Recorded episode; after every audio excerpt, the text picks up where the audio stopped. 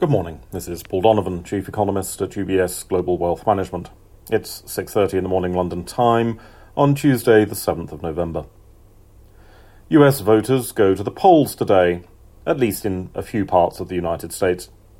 The election cycle in the United States means that the elections are limited in number, but today's votes include an explicit referendum on abortion rights, and the opportunity to see the relative strength of MAGA Republicans, traditional Republicans, and Democrats.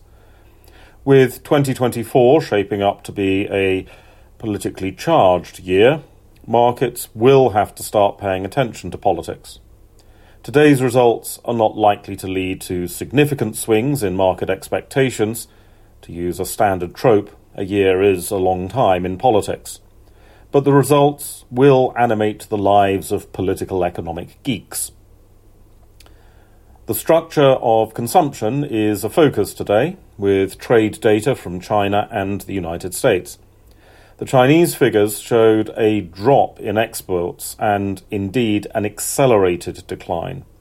This was not what had been expected, not least because exports a year ago were disrupted by China's COVID restrictions.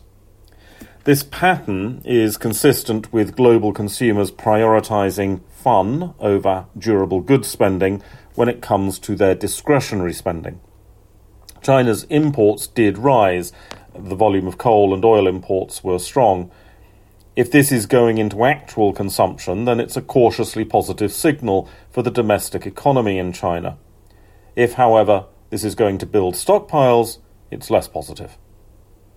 The US trade balance will also be watched. It's worth remembering that Mexico is now the largest trade partner to the United States, so the read through from China's data to the US is not what it was. Europe and the United Kingdom also offer some different aspects of consumer pattern shifts. German industrial production for September is due, and that is, of course, in part, tied to consumers' willingness to buy goods. Germany has a stronger reputation as an exporter of goods than as an exporter of fun, and that has contributed to the country's economic underperformance recently.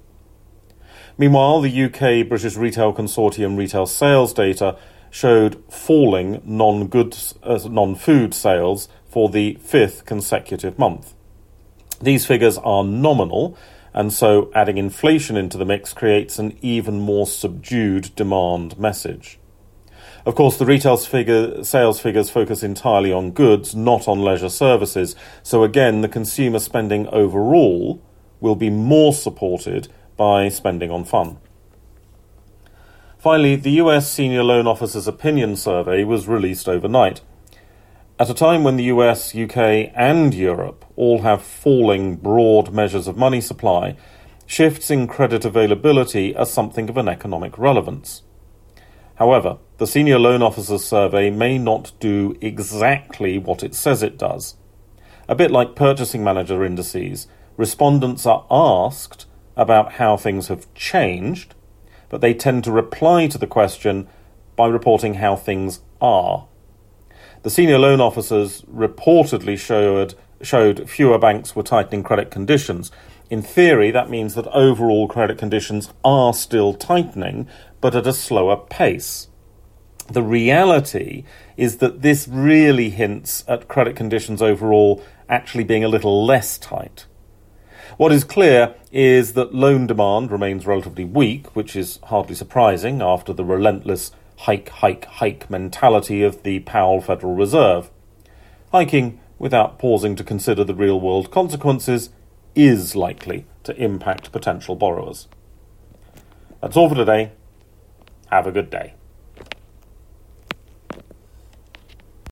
UBS Chief Investment Office's investment views are prepared and published by the global wealth management business of UBS AG or its affiliate, UBS. This material has no regard to the specific investment objectives, financial situation, or particular needs of any specific recipient and is published for informational purposes only. As a firm providing wealth management services to clients globally, UBS AG and its subsidiaries offer both investment advisory services and brokerage services. Investment advisory services and brokerage services are separate and distinct, differ in material ways and are governed by different laws and separate arrangements. In the USA, UBS Financial Services Inc. is a subsidiary of UBS AG and a member of FINRA SIPC. For information, please visit our website at ubs.com forward slash working with us. For a full legal disclaimer applicable to the independent investment views produced by UBS, please visit our website at ubs.com forward slash CIO dash disclaimer.